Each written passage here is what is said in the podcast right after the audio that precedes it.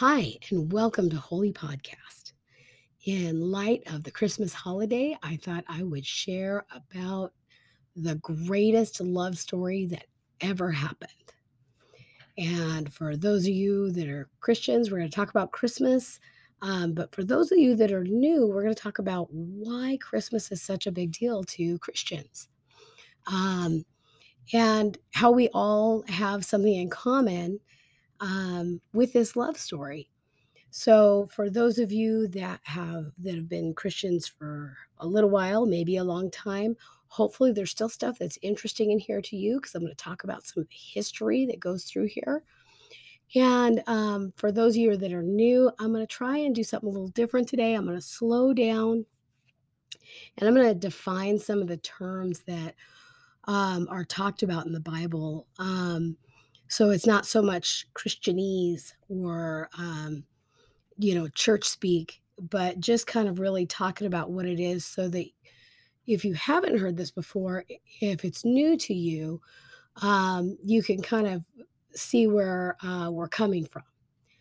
So, buckle up, and we are going to talk about why Christmas is such a big deal.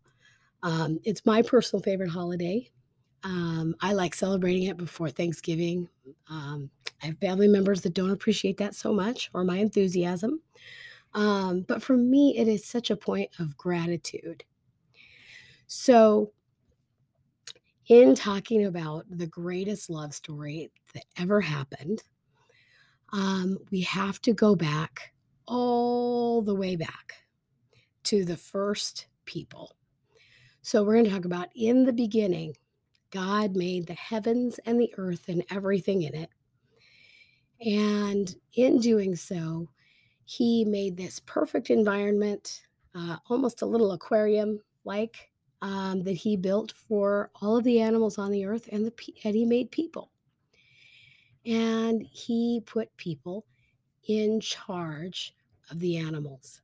The thing that defined people as different than any other animal at that time is that people were made in God's image.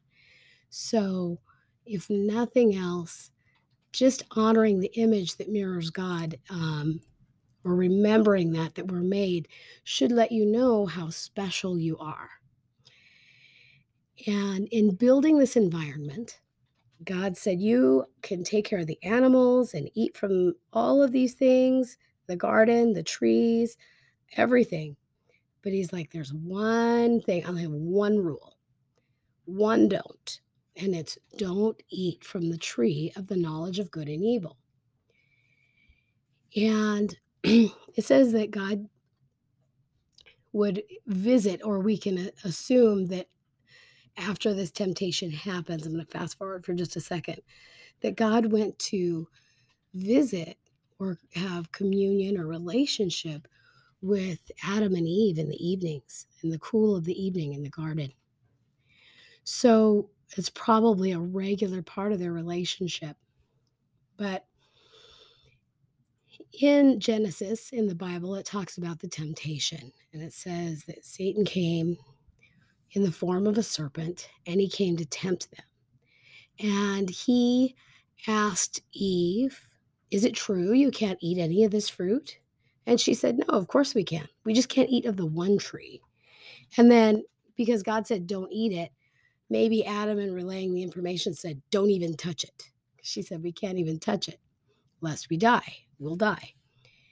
And of course, the way most temptation works, the thing that gets us over the barrier is our reason. And so he kind of reasons with her and says, You'll die? It's like, You won't die. You'll just, God knows you'll just be like him and you know the difference between good and, and evil.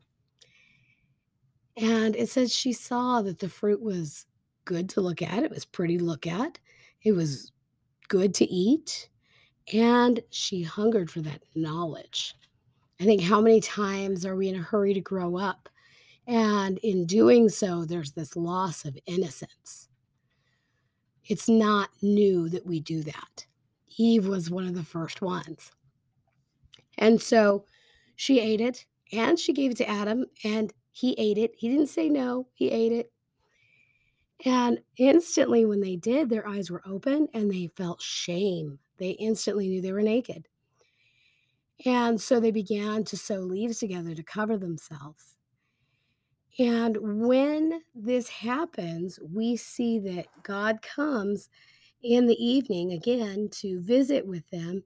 And I, I love this God, who is all knowing and sees everything and has made everything, asks a question. I don't think that God asks questions because he doesn't know the answer. So he comes to the garden, and instead of it being like, you know, like when we come home, we have our kids come and greet us, hey, you're home, or maybe a pet if you don't have kids, they come to the door to greet you. Well, I imagine it was kind of the same. But this time, Adam and Eve were nowhere in sight. And so God said, Where are you? And Adam answered and he said, I was naked and so I was ashamed. And God again asks, Who told you you were naked?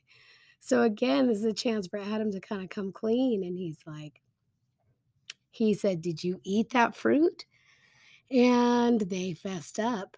But of course, when he asks Adam about it, Adam goes, uh, It was that woman you gave me. Ergo, your fault, God. You made her. and then he asked Eve about it, and she said, The snake tricked me. So instantly, their lives were changed because they disobeyed God. This was a sin. So the definition of sin or what co- what sin is is it's a rebellion or a disobedience that and it causes separation uh, between us and God.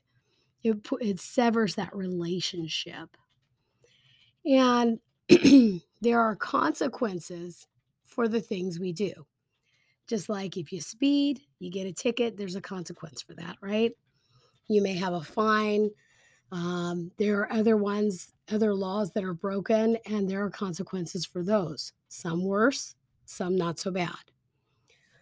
Well, in this, though, there was God dealt with them, and He had pronounced a curse on them for this. And the first thing we see is when God pronounces this curse, the first thing is he turns to the serpent, the serpent and he says um, that basically you'll crawl on your belly, you're cursed above all animals. And he says, I will cause a hostility between you and the woman, and between your offspring and her offspring. And I will, and he, I'm sorry, the people will strike your head, and you will strike his heel. This is like our first kind of glimpse of God's plan of redemption. Basically, how can he redeem this? So, or, or to recover the situation, right? And to rescue the people from their sin.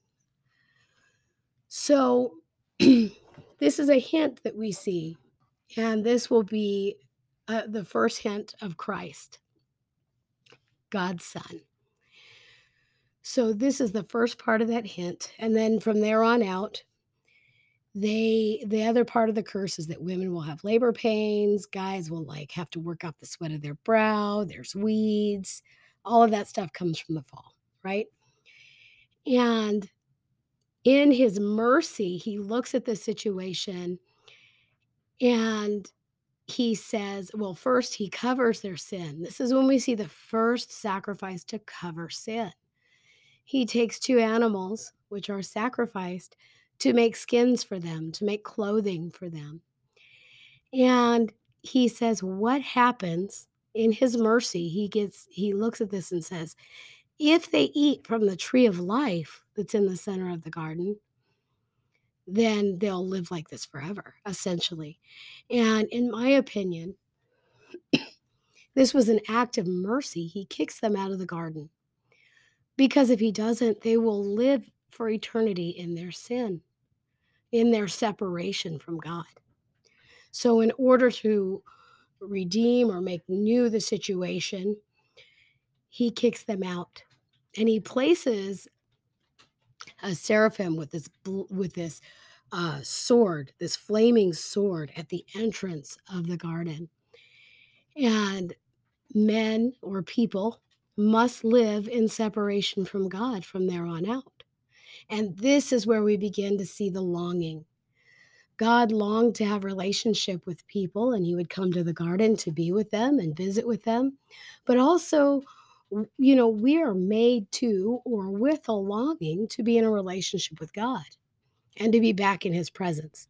And I think if we're all honest deep down, we would see how we fill our lives with these different things, whether it's um, positive things, family, friendships, um, careers, sports. Um, sometimes, you know, some of these things can get rather negative, addictions. All of these things are to fill that longing that we were made for. And the sacrifice, the first sacrifice we see to cover our uh, our sin, you see with these cloth with the clothing that was made. And so this is when sin enters the life of people. And now in the book of Romans, this is in chapter 5.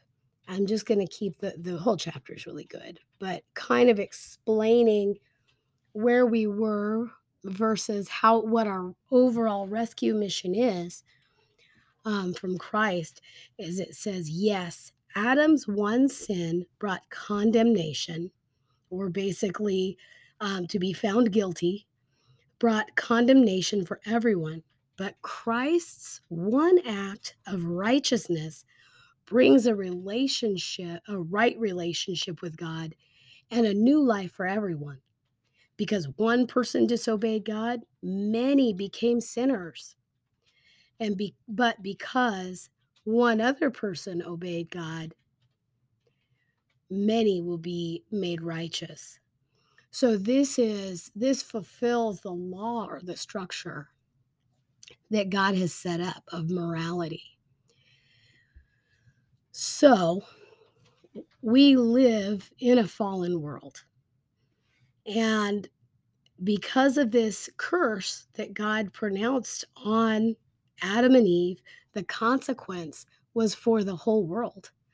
So, and if, you know, we would agree that there are bad things that happen, or we know about crime or, or people that get hurt, murdered, theft, lies, all of these things are, most people would agree, are not good.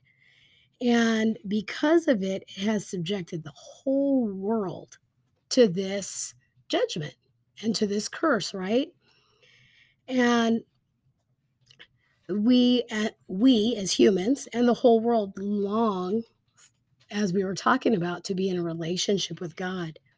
And in Romans 8 18 to 22 it says yet we suffer now is oh yet what we suffer now is nothing compared to the glory he will reveal to us later for all creation is waiting eagerly, or it says in some translation says groans in anticipation for the future day when God will reveal who his children really are. Again, against its will, all creation was subject to God's curse. But with eager hope, the creation looks forward to the day when it will join God's children in glorious freedom from death and decay.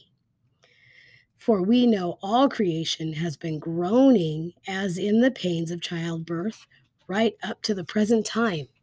So there's a longing for things to be set right, to be redeemed, to be made new, or to be rescued from this curse. So, in this longing, we, you know, God didn't want to separate us, but also because He's righteous, there has to be a way back for us. And in that plan, it was to send us his one and only son to rescue us. And so that scripture that I read a few minutes ago about Adam messing up and sinning and like it made all these other people to sin, the way he writes it is sending his son who instead of being disobedient is perfectly obedient. And what this does, this rescue mission, is the equivalent of remember I talked about speeding tickets. If you had a bunch of tickets or fine or whatever it is, and it's due, like it's a judgment against you. But if somebody comes and pays that fine for you instead of you and they let you go free, that's kind of the equivalent of what happens here. Is though we are imperfect, Christ comes to set us free from those things. And so Christmas is a big deal because we are celebrating this love and this sacrificial love um, that redeems us. It's celebrating the birthday and the way back that we could have a relationship with God. And the one thing to think about when we talk about sin versus love is sin is a rebellion and a disobedience, it's a selfishness. And it, it is a consuming thing. We can see people consumed by sin. Um, for instance, we have lots of people that have issues with addiction for alcohol, drugs, pornography, maybe just social media, people that always want to be on there and they're like, ooh, I need that affirmation. Um, those things can consume our life and we can lose relationships, we can lose jobs, we can lose all kinds of things because of it.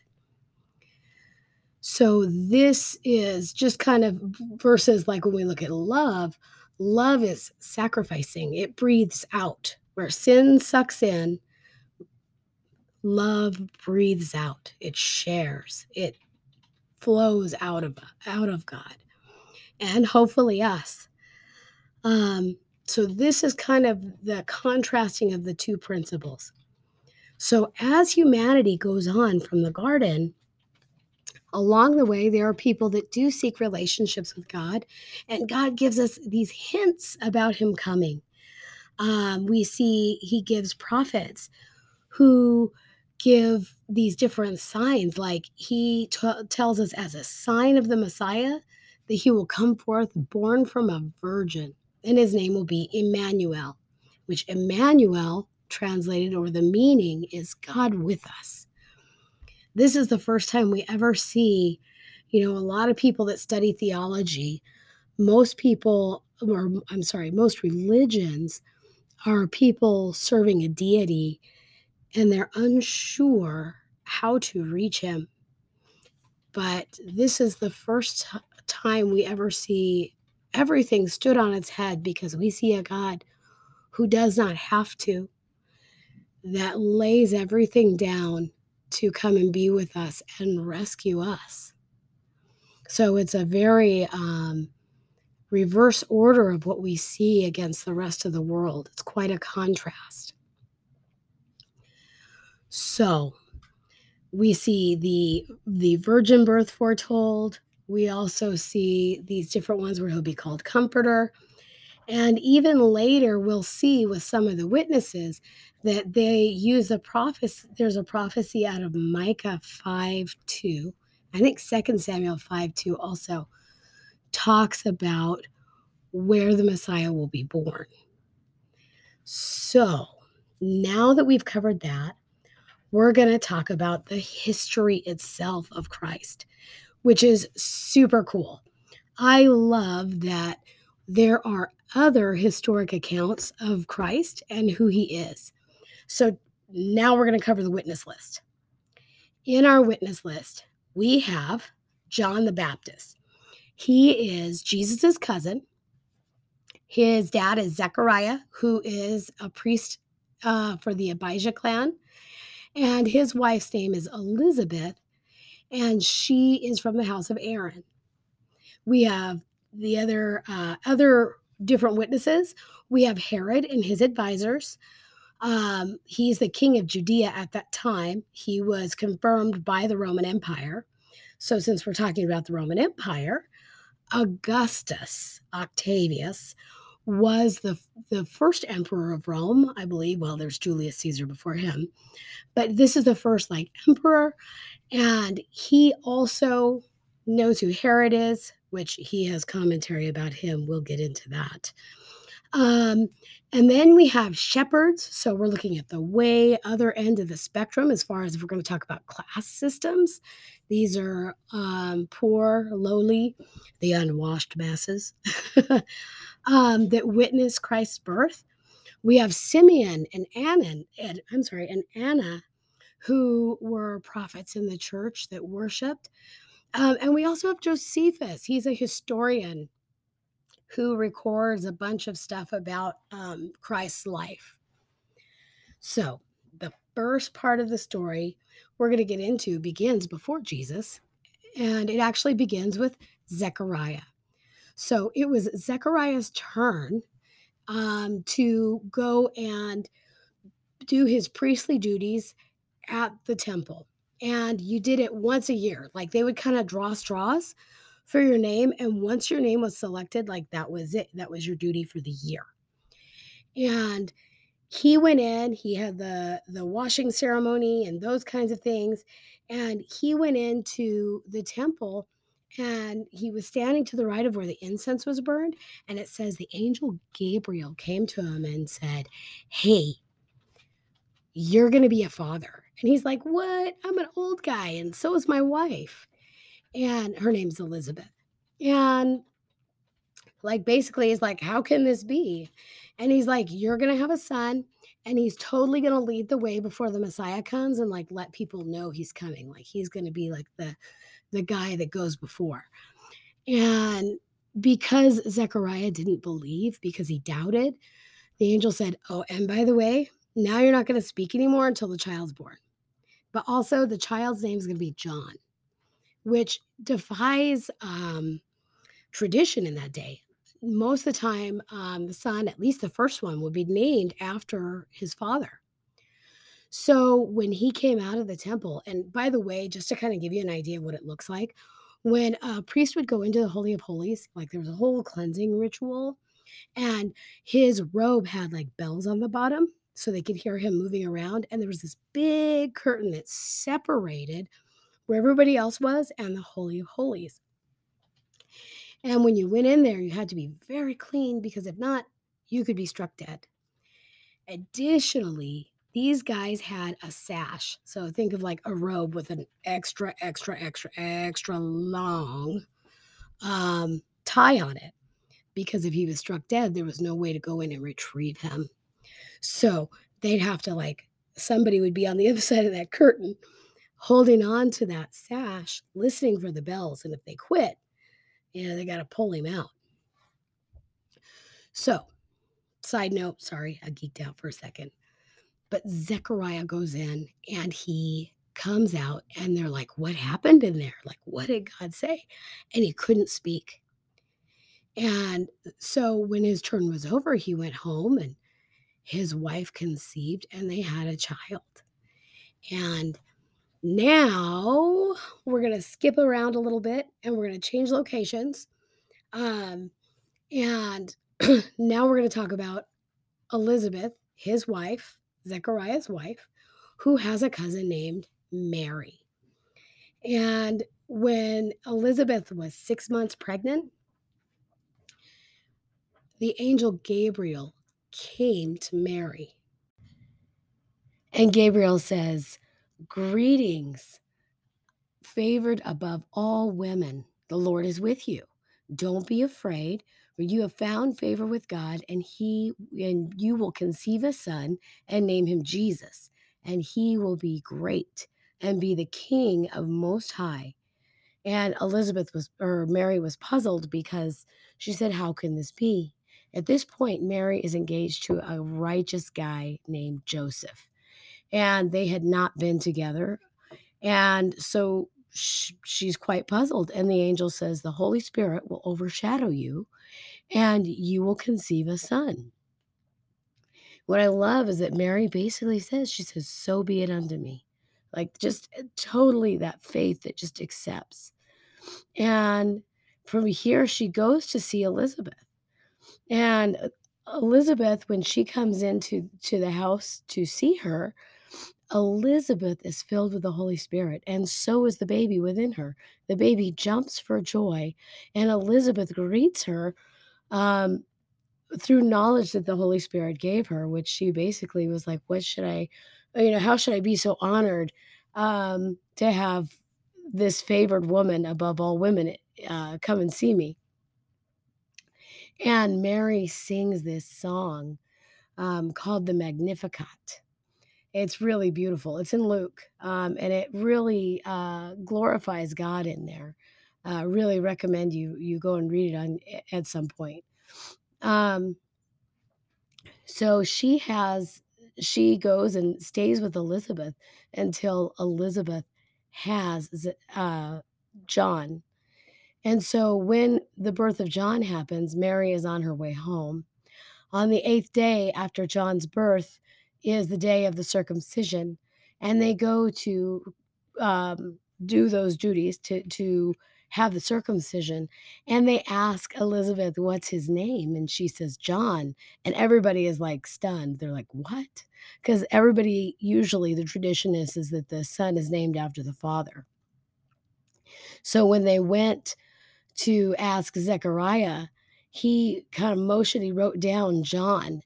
And after he after he wrote that down, he began to speak again, and there was a great celebration and even a prophecy about John that came forth at that time.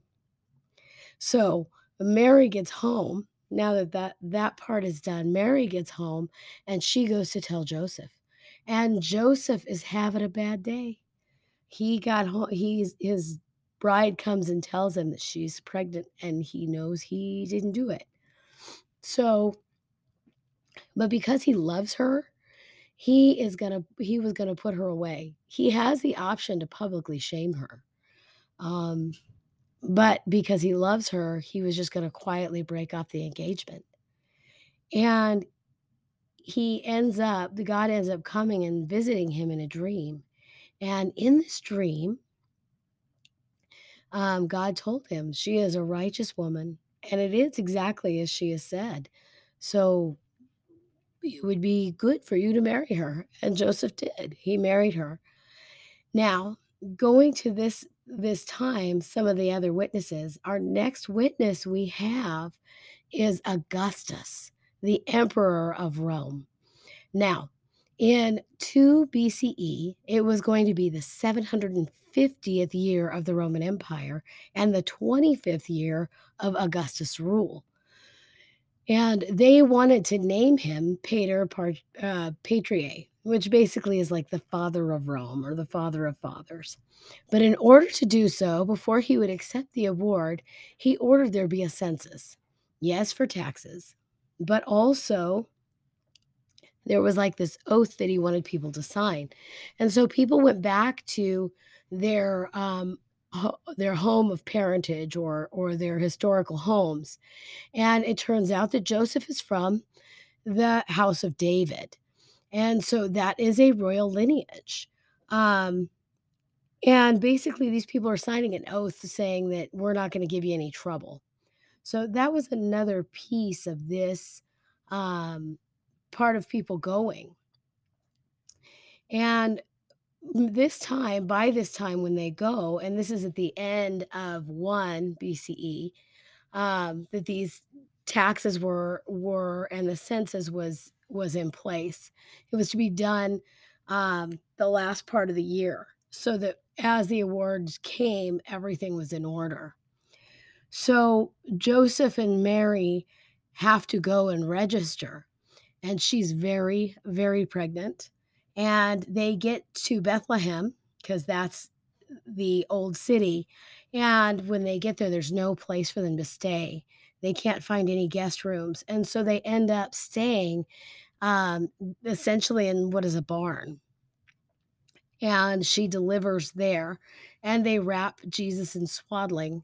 And they they put him in the manger, which is essentially a trough.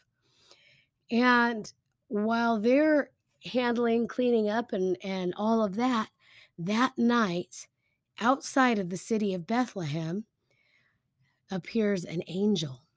And he says, Fear not, for I bring great news. Basically, he says, Unto you a king is born. Um, and they said, You'll find him in a manger in Bethlehem wrapped in swaddling.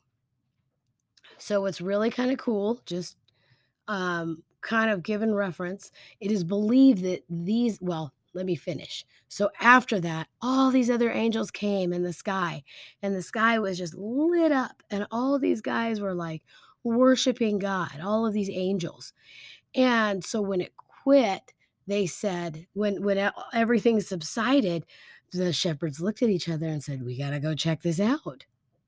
So, a couple of things. So, these shepherds are believed to be the shepherds that provided the um, lambs for sacrifice um, at the temple. And the thing about swaddling, there was a tradition of wrapping babies in swaddling. It was a protective kind of thing to do.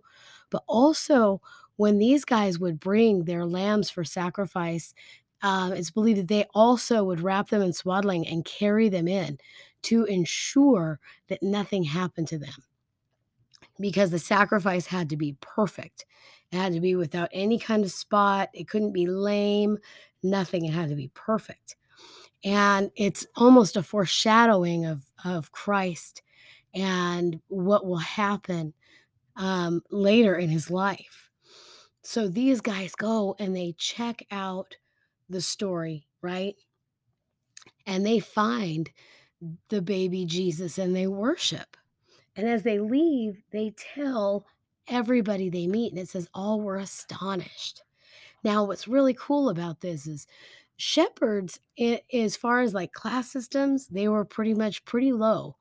Um, so much so that even their word meant nothing. They could not testify in court um, if there was a hearing. And so here you think, well, why would God reveal um, his an, his birth announcement to to these guys? But if you think about it, if you ever like need a service or you need to find somebody who's reliable or find something, word of mouth is always one of the strongest ways. We have social media and you can't hardly know what to believe with that anymore or or the news. It's really hard to know what's the truth. But if you know somebody that witnessed something and said, "I was there, I saw," it gives a lot more credence. And through these shepherds, he's able to send the ripples of this birth announcement through society. So it's really kind of cool. And and the hope that it brings to people is just phenomenal. So the next witnesses that we see are Simeon and Anna. And they're both older and they both have been waiting um, to, well, Simeon has been waiting to meet the Messiah. And on the eighth day after Christ's birth, he's going, um, they're going to bring him in and do the circumcision for him, which was the custom. And Simeon is led to the temple that day, and God points out to him, He says, See that baby over there? That's him. That's the Messiah. And Simeon is so happy. He goes and he sees Mary and Joseph, and he puts the baby in his arms and begins to rejoice. And he prophesies over him. And at that time, Anna also says she was a prophetess also, and she was in her 80s. She'd only been married for seven years and her husband died. And so she went and lived in the temple and just served in the temple from there on out. And she also bore witness. God, the Holy Spirit also told her that is the Messiah. And she was so excited. And she's like, I always picture her as like the cute grandma that's like, You see that baby there? Look at, he's the Messiah. He's the hope. But just a cute grandma gushing, you know? Um, and she began to tell everyone also. So the next witnesses. Now, this happens, they estimate a year and a half, maybe two years after Christ was born, because the word they use for child when they talk about the um, these wise men um, worshiping Jesus, they they refer to him as a child or the word that kind of means to toddle. And this is actually a set of witnesses. So we have the wise men and Herod, Herod the Great, who's not so great. So, first, we'll talk about him just to kind of give you a character background. He um, was a pretty terrible guy. He was the king of Judea, which was um, approved by the Roman Senate. Um, he had put to death a couple of his own sons because he's such an insecure person. Um, he also put away one of his mother-in-laws. If there was anybody that looked like they'd be a threat to his kingship or anything, he would have them put to death and all of their family. And he was just a mean and brutal guy. Even Augustus wrote about him. And um, Flavius Josephus, he was a historian that we kind of mentioned. He also talked about him. But Augustus had said that he'd rather be a pig in Herod's house than one of his sons, uh, kind of implicating that basically the risk of death was less being a pig than one of his sons. Um, so that just kind of shows you like how brutal and like insecure and mean this guy is. So then we have the wise men, right? So these guys cross paths, and this is how it happens. So it's believed. So when Matthew writes about these wise men, the word he uses is the Magoi. So in the Persian um, Empire, years and years before these guys were alive, there was a guy named Daniel. And if you've read about him in the Bible, it is that guy, that same guy. And he was a prophet for God. And he also was given great representation in the Persian um, uh, government. And this government was in some ways kind of similar to the US government in that it had the king, right? Which is kind of similar or equivalent to the executive branch. But then there was another um, in in the next level of government, we have like um, the the House of you know you have the House of Representatives and then you have like Senate, right? And so these you had like with one of them, uh, it would be the house that had, like, people that were related to the royal house, and so these are all princes and things like that. But in the other side, the the other branch, it was called the Magoi, and the Magoi had these wise men, and th they were scholars, historians, theologians, scientists, I mean, you name it, right? And there was a guy that started this astrology religion, which these guys kind of adapted, and he actually had access to Daniel's writings years and years before and studied under Daniel. And so he was the one that kind of started some of this. So you would see how they would be looking for certain things in in the sky. And these guys were astrologists. Um but when these this sign appeared, this star appeared, they followed it to the west. So they came from the east. And there was a name that the Egyptians had for this star also, and which was called like the star of the rising prince, which kind of meant like um, you know, like a new king was was being born, a change was coming.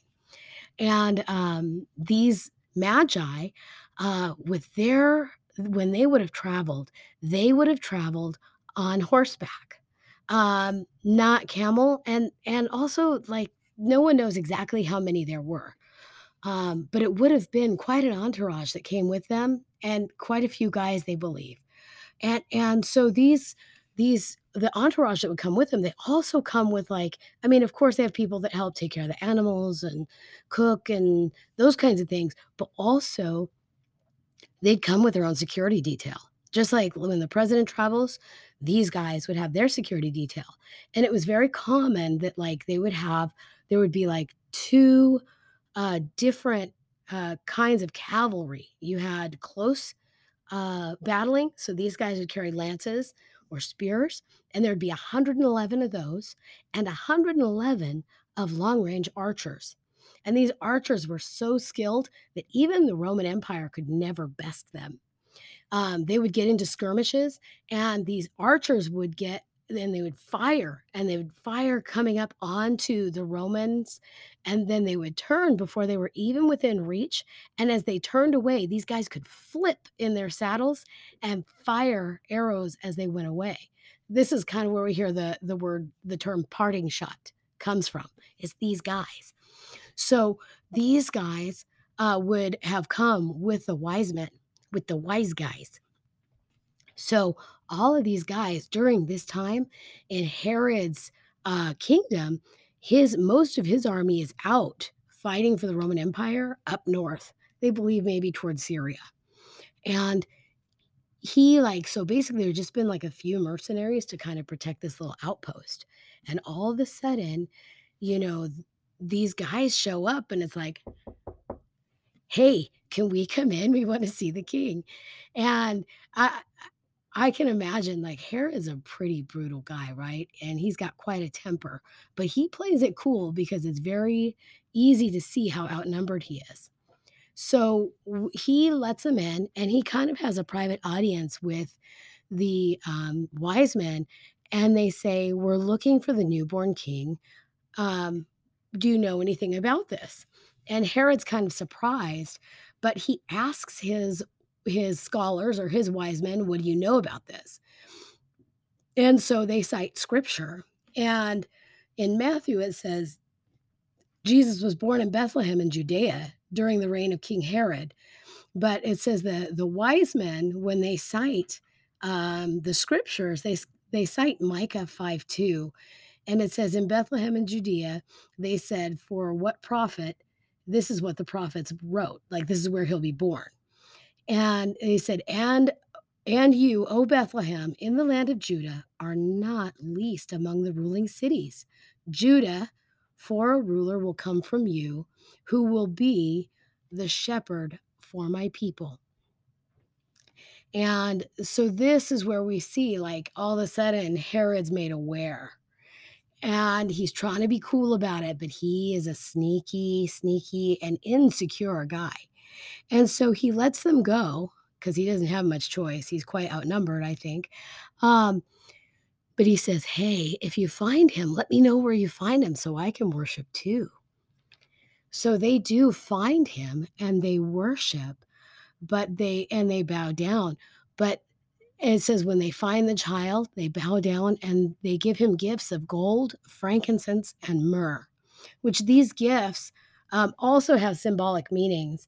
Um, obviously, gold for a king, um, and then some represent uh, a prince or or and a and a priest, and also some people have said how it's quite curious that even his death was paid for at his birth um, because of these gifts.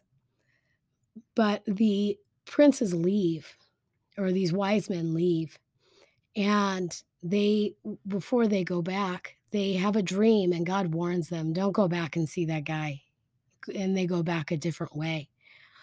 Um, but also at that time, Jesus or Joseph is warned in a dream that he needs to take Mary and Joseph, or Mary and Jesus, my goodness, and go to Egypt and and hide away because after this Herod decides because he can't find the child, he decides to get rid of either some people say it's male children, some say it's all children under 2 so that he would not have that threat because we know what a brutal guy he is. He just wants to decimate anything that would get in his way. Um, so they hide there until um, till God tells them it's okay to come back. And they settle in the town of Nazareth when they come back. And there, Jesus is raised from a boy into a man before he starts his ministry. And in his life, he would go on to um, perform many miracles, rescue many people, raise people from the dead, and eventually lay down his life sinless um, so that the rest of us would have a way back to God, to have a relationship with Him. Um, and I think this is why we find Christmas so important. It is a time of hope and a time of a time of remembering uh, the redemption. Um, I hope that this would encourage you guys to go in and read. Uh, Matthew and Luke uh, talks about Christ's birth quite a bit. Um, but also, I love the fact that there's a historical account also that um, shows what's in the Bible. So I hope you've enjoyed this story and I hope you enjoy your Christmas. Merry Christmas to all of you, and we'll talk to you soon.